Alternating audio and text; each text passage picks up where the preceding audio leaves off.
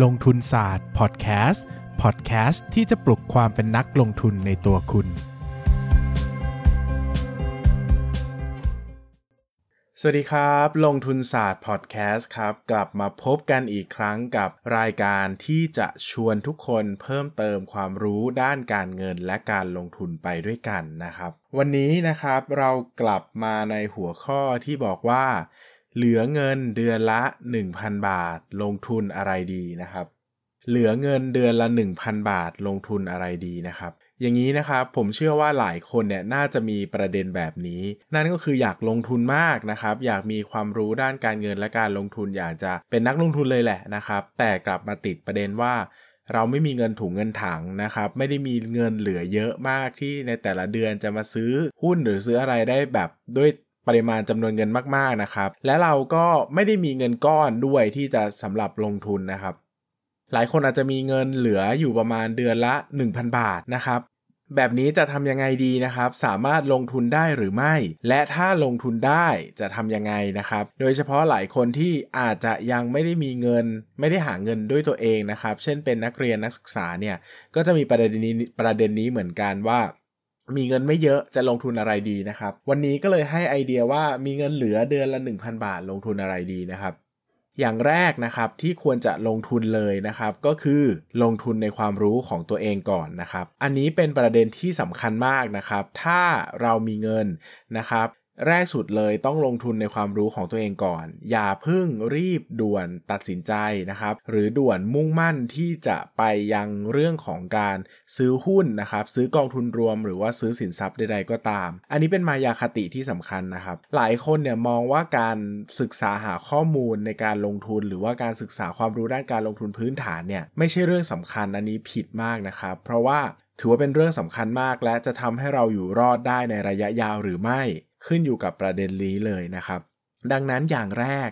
ลงทุนในความรู้ก่อนนะครับ เริ่มต้นศึกษาหาข้อมูลความรู้ด้านการลงทุนก่อน อาจจะเริ่มต้นจากการซื้อหนังสือมาอ่านก็ได้นะครับ หรือว่าเอออย่างซื้อซื้อหนังสือมาอ่านผมก็มี EP ที่เคยจัดไปแล้วว่าอยากลงทุนในหุ้นมือใหม่นะครับ อ่านหนังสือเล่มไหนดีนะครับ หรือว่าเราจะ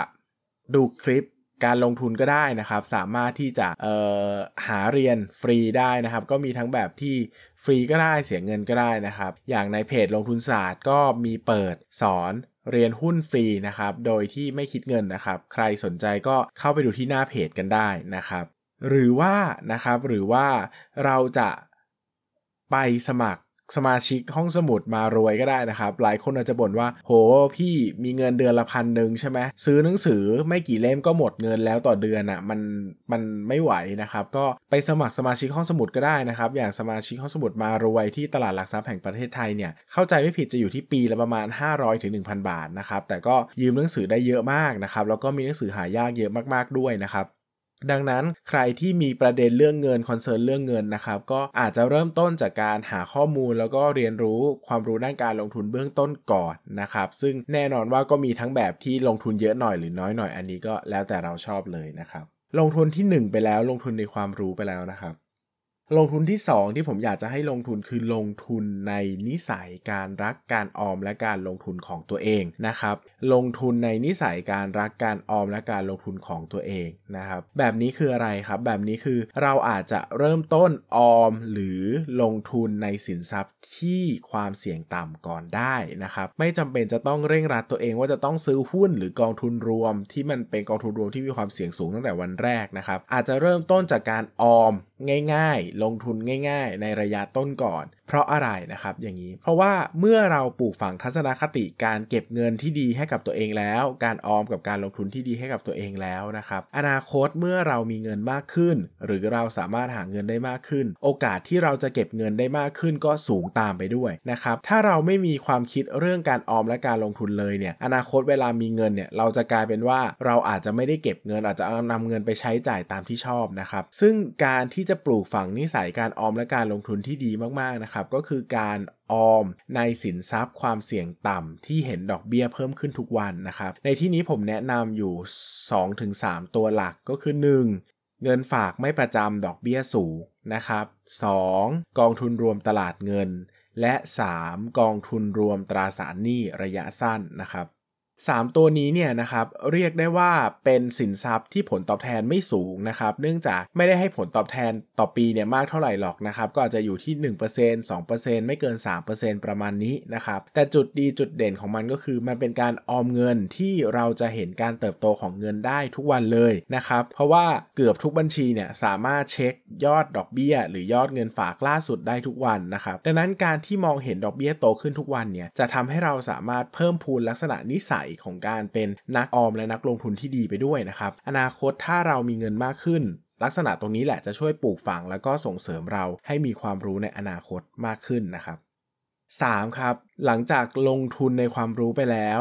ลงทุนในลักษณะนิสัยการออมและการลงทุนไปแล้ว อย่างที่ 3 ครับ ลงทุนในสินทรัพย์ความเสี่ยงสูงนะครับ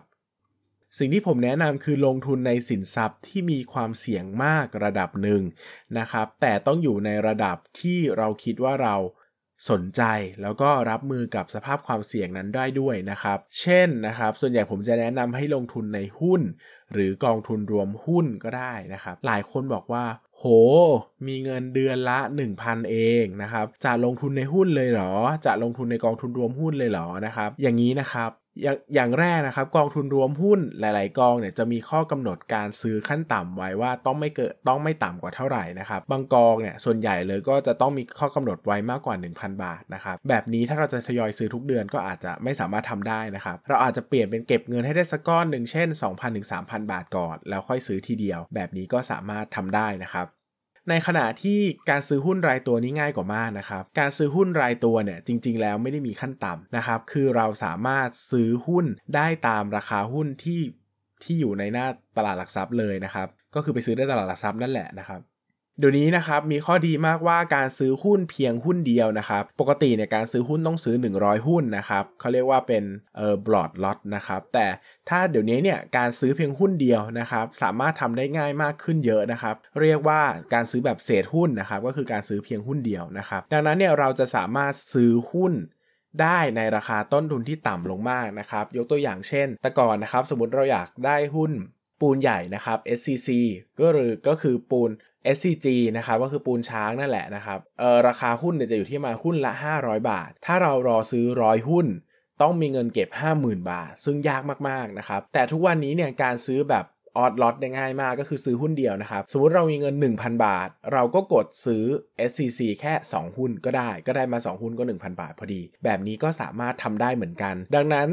ปัญหาหรือข้อจำกัดเรื่องของการมีเงินเยอะๆเนี่ยจริง ๆ แล้วไม่ใช่ข้อจำกัด ที่สำคัญของตลาดหุ้นเลยนะครับ ผมจะแนะนำอย่างนี้ซะอีกว่ามีเงินไม่เยอะต้องรีบลงทุนในสินทรัพย์พวกนี้นะครับ เพราะว่าเวลามันเจ๊งมันขาดทุนเนี่ยมันจะขาดทุนไม่เยอะนะครับคิดสภาพเรามีเงิน 1,000 บาท เราขาดทุนไปเต็มที่นะครึ่งหนึ่งแบบไม่มีความรู้อะไรเลยขาดทุนไปครึ่งหนึ่งนะครับเหลือเงินอยู่ 500 บาท ก็ตีเป็นตัวเงินค่าเสียหายแค่ 500 บาทนะครับแต่ถ้าวันหนึ่งเรามีเงิน 1 ล้านบาทเราแบบโอ้ยเก็บเงินจนรอเยอะแล้วนะครับ ก็เลยลงทุนนะครับ ก็มีเงิน 1 ล้านบาทอะไหนลองลงทุนซินะครับ ก็ไปลงทุนแล้วขาดทุนไปครึ่งหนึ่งหายไป 5 0 0แสนบาท แบบนี้มันจะเยอะมากๆนะครับ ดังนั้นผมก็เลยแนะนำว่าจริง ๆ แล้วเราสามารถเริ่มต้นศึกษาหาข้อมูลแล้วก็ลงทุนจริง ๆ เลย ตั้งแต่เงินน้อยๆเนี่ยแหละนะครับ เงินหลักพันต่อเดือนก็ ลงทุนได้ค่อยๆ สะสม ค่อยๆ เก็บออมเข้าไปนะครับ ได้เงินมาก็โอนเข้าไปที่พอร์ตหุ้นนะครับ ถึงเวลาเหมาะสมก็ซื้อหุ้น ไม่ต้องซื้อเยอะก็ได้นะครับ แต่ซื้อเพื่อฝึกมือฝึกความสามารถของเราไว้ก่อน อนาคตถ้ามีเงินเก็บสะสมมากขึ้น ไอ้ความรู้ความสามารถที่เราเก็บสะสมไว้ตั้งแต่วันที่เป็นนักลงทุนที่ไม่ได้มีเงินเยอะเนี่ยแหละ ไอ้ความรู้ก้อนนี้แหละ จะมาทำเงินให้เรามากขึ้นตอนที่เรามีเงินได้เยอะ ๆ เองนะครับ ดังนั้นแนะนำเลยว่า การมีเงินเพียงเดือนละ 1,000 บาท ไม่ใช่ประเด็นสำคัญ หรือไม่ใช่แบเรียร์หรือว่าไม่ใช่ข้ออ้างในการจะไม่ลงทุนเลยนะครับ เพียงแต่เราอาจจะลงทุนได้ แต่ผลตอบแทนอาจจะไม่ได้เยอะมากอย่างที่คิด เนื่องจากพอมีเงินต้นน้อย ผลตอบแทนที่มากขึ้นก็น้อยไปตามระเบียบนะครับดังนั้นในระยะต้นหรือระยะที่มีเงินไม่มาก เราควรจะปูพื้นฐานความรู้ให้แน่น ให้เชี่ยวชาญเสียก่อนนะครับโดยเริ่มต้นจากการลงทุนในความรู้ หาหนังสือมาอ่าน ลงทุนในคอร์สเรียนที่ดีนะครับไม่ว่าจะเป็นคอร์สฟรีหรือเสียเงินก็ตาม 2 คือลงทุนในความ ทัศนนิสัยในการเก็บออมของเราก่อนนะครับ เริ่มต้นลงทุนในสินทรัพย์ ความเสี่ยงต่ำสภาพคล่องสูง เช่นเงินฝากไม่ประจำดอกเบี้ยสูง กองทุนรวมตลาดเงิน กองทุนรวมตราสารหนี้ระยะสั้น เมื่อเรามีความรู้แล้วมีทัศนคติด้านการออมการลงทุนที่ดีแล้ว สุดท้ายเข้าสู่ตลาดหุ้น หรือสิ่งที่คุณสนใจได้เลยนะครับอย่ามัวไปมองว่าการมีเงินน้อยเป็นอุปสรรคในการลงทุนนะครับจริงๆทุกคนลงทุนได้หมดยิ่งลงทุนด้วยเงินน้อย ยิ่งต้องรีบลงทุน เพราะเราจะได้รีบต้นศึกษาหาความรู้ไว้อนาคตนะครับเมื่อมีเงินเยอะมากขึ้นเรื่อยๆ ตอนนั้นเราอาจจะเก่งกว่าคนที่มีเงินเท่ากันไปไกลแล้ว แล้วก็สามารถสร้างผลตอบแทนที่มหาศาลกว่าเก่าก็ได้นะครับ ดังนั้นคำตอบที่ถามว่ามีเงินเหลือเดือนละ 1,000 บาท ลงทุนในอะไรดีนะครับ ก็ให้คำตอบประมาณนี้คือ 1. ลงทุนในความรู้ 2. ลงทุนในทัศนคติการออมที่ดี และ 3. ลงทุนในสินทรัพย์เสี่ยงไปได้เลย โดยไม่ต้องสนใจว่าเราไม่ได้มีเงินเยอะอย่างที่เราตั้งเป้าหมายไว้นะครับ ครั้งหน้าจะกลับมาคุยกันเรื่องไหน อย่าลืมติดตามชมกับ ลงทุนศาสตร์พอดแคสต์ครับ อย่าลืมกดติดตามลงทุนศาสตร์ในช่องทาง podcast player ที่คุณใช้ แล้วกลับมาปลุกความเป็นนักลงทุนกันใหม่ในลงทุนศาสตร์พอดแคสต์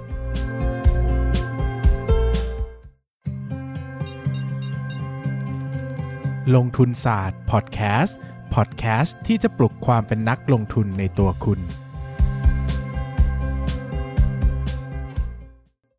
ยินดีต้อนรับทุกคนเข้าสู่รายการลงทุนศาสตร์พอดแคสต์รายการที่จะมาชวนทุกคนพัฒนาความรู้ด้านการเงินและการลงทุนไปด้วยกันอะวันนี้นะครับเราจะมาพูดถึงเรื่อง วิธีการลงทุนในอสังหาริมทรัพย์ด้วยเงิน 1,000 บาทนะครับ หลายคนเนี่ยเป็นอย่างนี้นะครับ คือรู้สึกว่าชอบอสังหาริมทรัพย์มากกว่าหุ้นนะครับ เพราะว่ารู้สึกว่าหุ้นเนี่ยมันมีความหุ้นมันมีความแบบเขาเรียกว่าอะไรอะ ผันผวน ความเสี่ยง ความน่ากลัวใช่ไหมครับอุ้ตลาดหุ้นจะตกไหมจะเป็นยังไงนะครับ แต่อสังหาริมทรัพย์เนี่ยมีข้อดีก็คือ ตัวของอสังหาริมทรัพย์เองเนี่ยถ้าพูดถึงความมั่นคงในระยะยาวแล้วเนี่ยดูจะมีแนวโน้มที่มีความเสี่ยงน้อยกว่านะครับ เนื่องจากอสังหาริมทรัพย์เนี่ยเป็นสินทรัพย์ที่ราคาไม่ได้ผันผวนมากเท่าหุ้น คือหุ้นเนี่ยมันมีการซื้อขายทุกวันนะครับ มีการต่อรองราคาซื้อขายทุกวัน ดังนั้นเนี่ยราคาก็จะผันผวนมากกว่า แต่ถ้าเป็นอสังหาริมทรัพย์นะครับ อสังหาริมทรัพย์เนี่ยก็จะมีความผันผวนน้อยกว่านะครับ เนื่องจากมันไม่ได้ซื้อขายทุกวันนะครับ ดังนั้นราคาเนี่ยมันก็จะค่อยๆ เพิ่มไปช้าๆนะครับหลายคนเนี่ยมีความฝันว่าอยากจะมีอสังหาริมทรัพย์ให้เช่านะครับตอนแก่นะครับอยากจะมีอพาร์ตเมนต์ของตัวเอง อยากจะมีบ้านมีคอนโดไว้ปล่อยเช่าเพื่อที่เราเนี่ยจะได้ มีรายได้เป็นกระแสเงินสดเข้ามา ในช่วงที่เราเนี่ยไม่ได้มีงานทำแล้วนะครับ อยากได้เป็น passive income เข้ามานะครับ แต่ก็มีปัญหาว่าการจะมีอสังหาริมทรัพย์สักที่หรือสักแห่งหนึ่งเนี่ยมันใช้เงินค่อนข้างเยอะนะครับ คอนโดก็เริ่มต้นก็ต้องเป็นหลักล้านนะครับอพาร์ตเมนต์อพาร์ตเมนต์นี่น่าจะเป็น 10 ล้านนะครับ นี่ไม่ต้องพูดถึงสินทรัพย์ที่มีความใหญ่โตกว่านั้น เช่นห้างสรรพสินค้านะครับ สนามบิน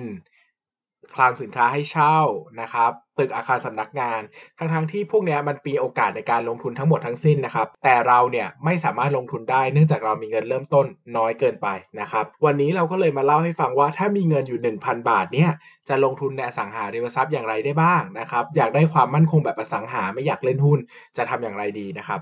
วันนี้เราจะพาทุกคนไปรู้จักกับสิ่งที่เรียกว่ากองทุนรวมอสังหาริมทรัพย์นะครับหรือว่าที่เรียกว่า property fund นะครับซึ่ง ต้องอธิบายอย่างนี้ก่อนนะครับว่าปัจจุบันเนี่ยมันจะมีสินทรัพย์อีกประเภทหนึ่งนะครับที่มีลักษณะคล้ายกับกองทุนรวมอสังหาริมทรัพย์บ้างนะครับแต่จะมีความแตกต่างในเชิงรายละเอียดบ้างเล็กน้อยนะครับชื่อว่า REIT นะครับซึ่งตัว REIT เนี่ยก็สามารถซื้อลงทุนได้เหมือนกันนะครับดังนั้นความละเอียดเนี่ยผมจะไม่ลงลึกนะครับเพราะว่ามันไม่ค่อยจำเป็นสำหรับมือใหม่ เอาแค่รู้ว่าซื้อ property fund หรือซื้อ REIT ก็ได้ก็คือ ซื้อกองทุนรวมอสังหาริมทรัพย์ หรือว่าซื้อ REIT ที่ลงทุนในอสังหาริมทรัพย์ก็ได้นะครับ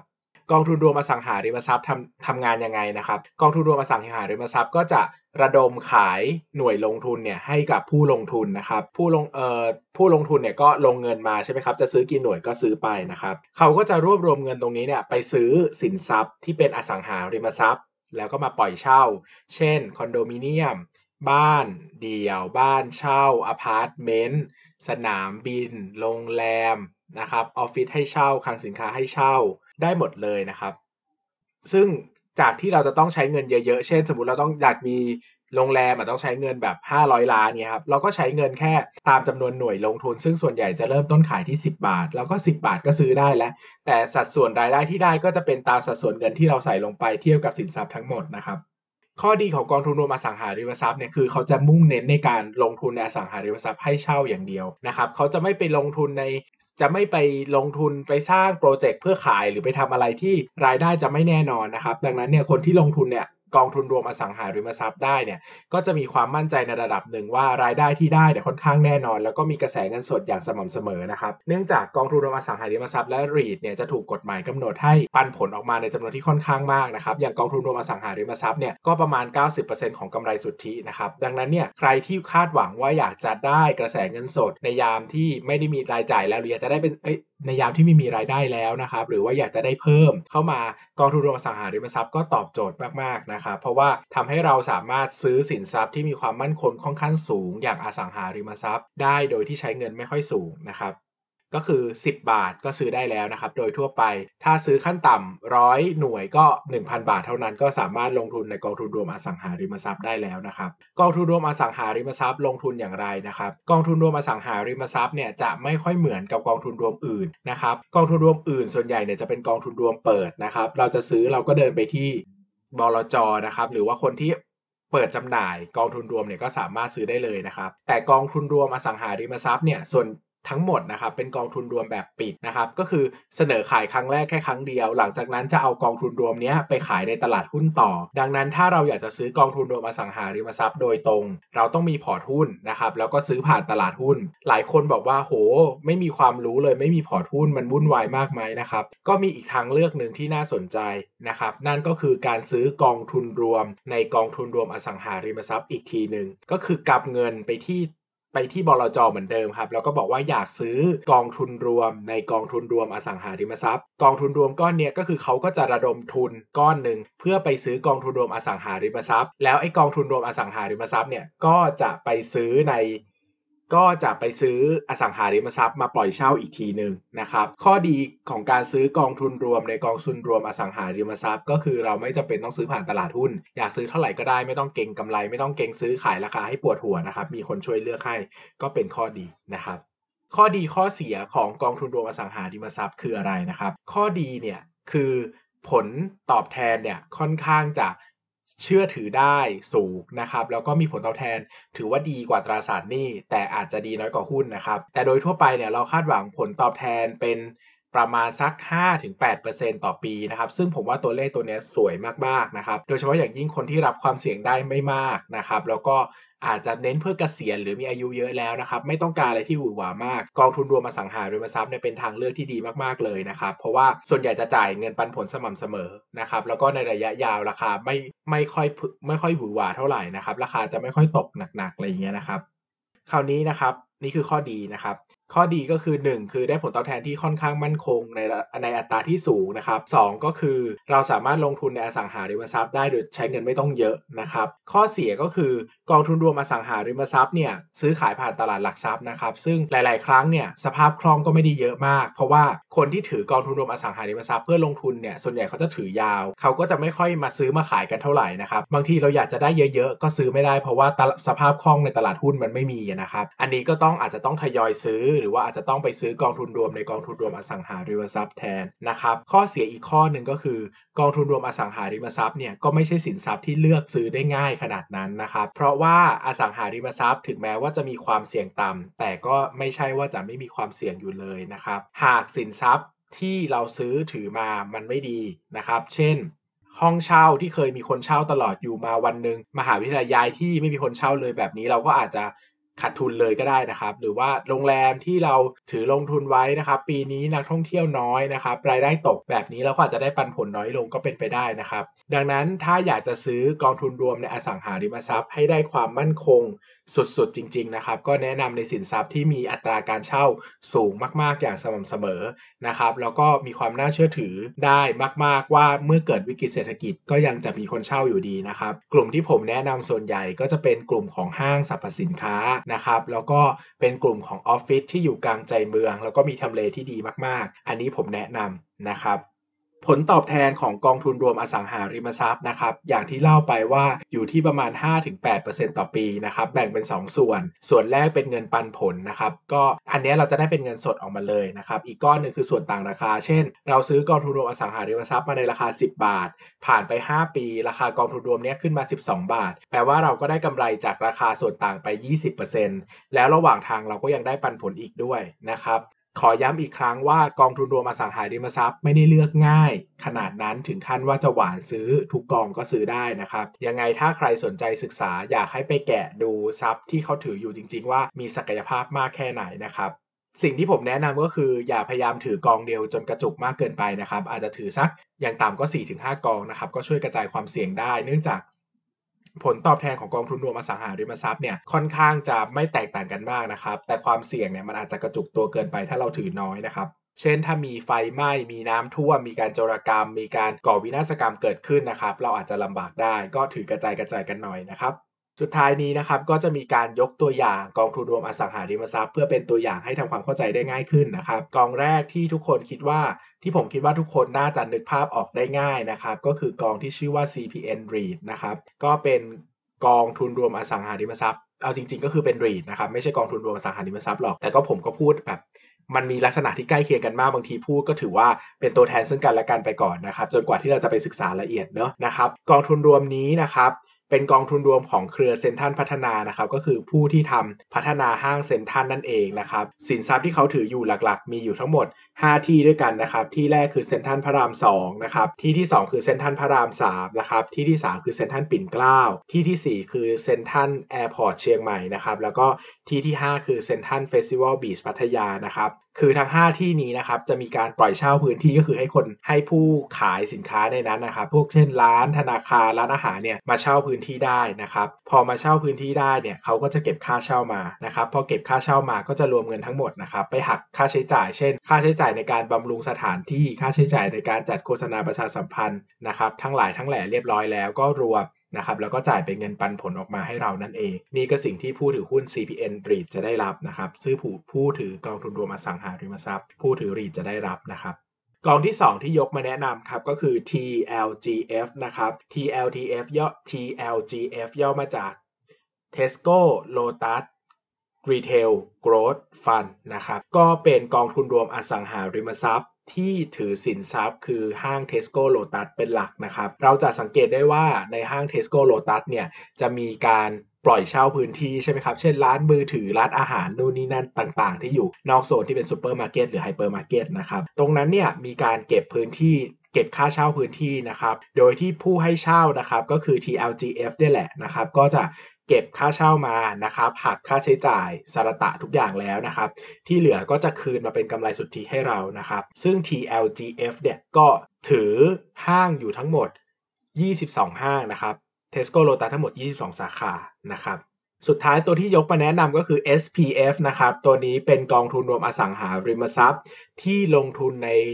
สนามบินสมุยนะครับ ก็มีความน่าสนใจดี เพราะว่าเราไม่ได้เห็นกองทุนรวมอสังหาริมทรัพย์ ในกองในสนามบินบ่อยๆนะครับก็ในประเทศไทยมีที่เดียวนะครับ ก็สำหรับใครที่รู้สึกว่าสมุยน่าจะมีแนวโน้มนะครับในการเติบโตที่ดีนะครับมีนักท่องเที่ยวไปเยอะนะครับมีการขยายตัวการลงทุนใน SPF ก็น่าสนใจนะครับ เพราะว่าเขาจะเก็บค่าธรรมเนียมในการใช้สนามบินจาก ผู้โดยสารนะครับแล้วก็จากสายการบินเนี่ยหักต้นทุนทั้งหลายทั้งแหล่แล้วนะครับที่เหลือก็จะปันผลมาเป็นให้ผู้ถือหุ้นนั่นเองนะครับผู้ถือกองทุนรวมนะครับเราก็จะได้เป็นกระแสเงินสดออกมานะครับแต่